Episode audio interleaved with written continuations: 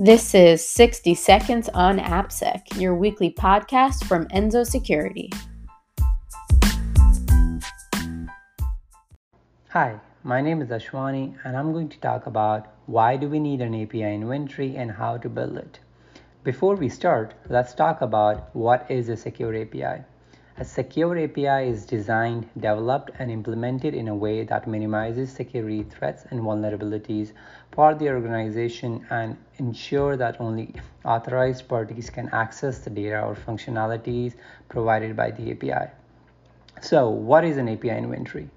API inventory is the first step to secure your APIs as it helps with visibility and discovery. An API inventory provides visibility into both external and internal APIs and allows to identify potential security risks and vulnerabilities associated with them.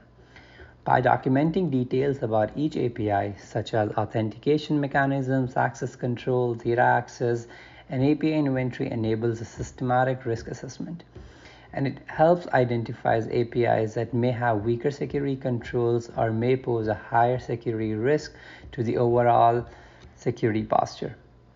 An API inventory can be created manually or using a security tool.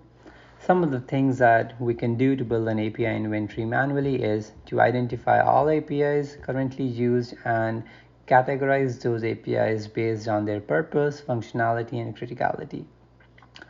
We can also educate the developers to create documentations and include details such as API name, version, description, endpoint URLs, authentication mechanisms, access controls, and any other relevant information.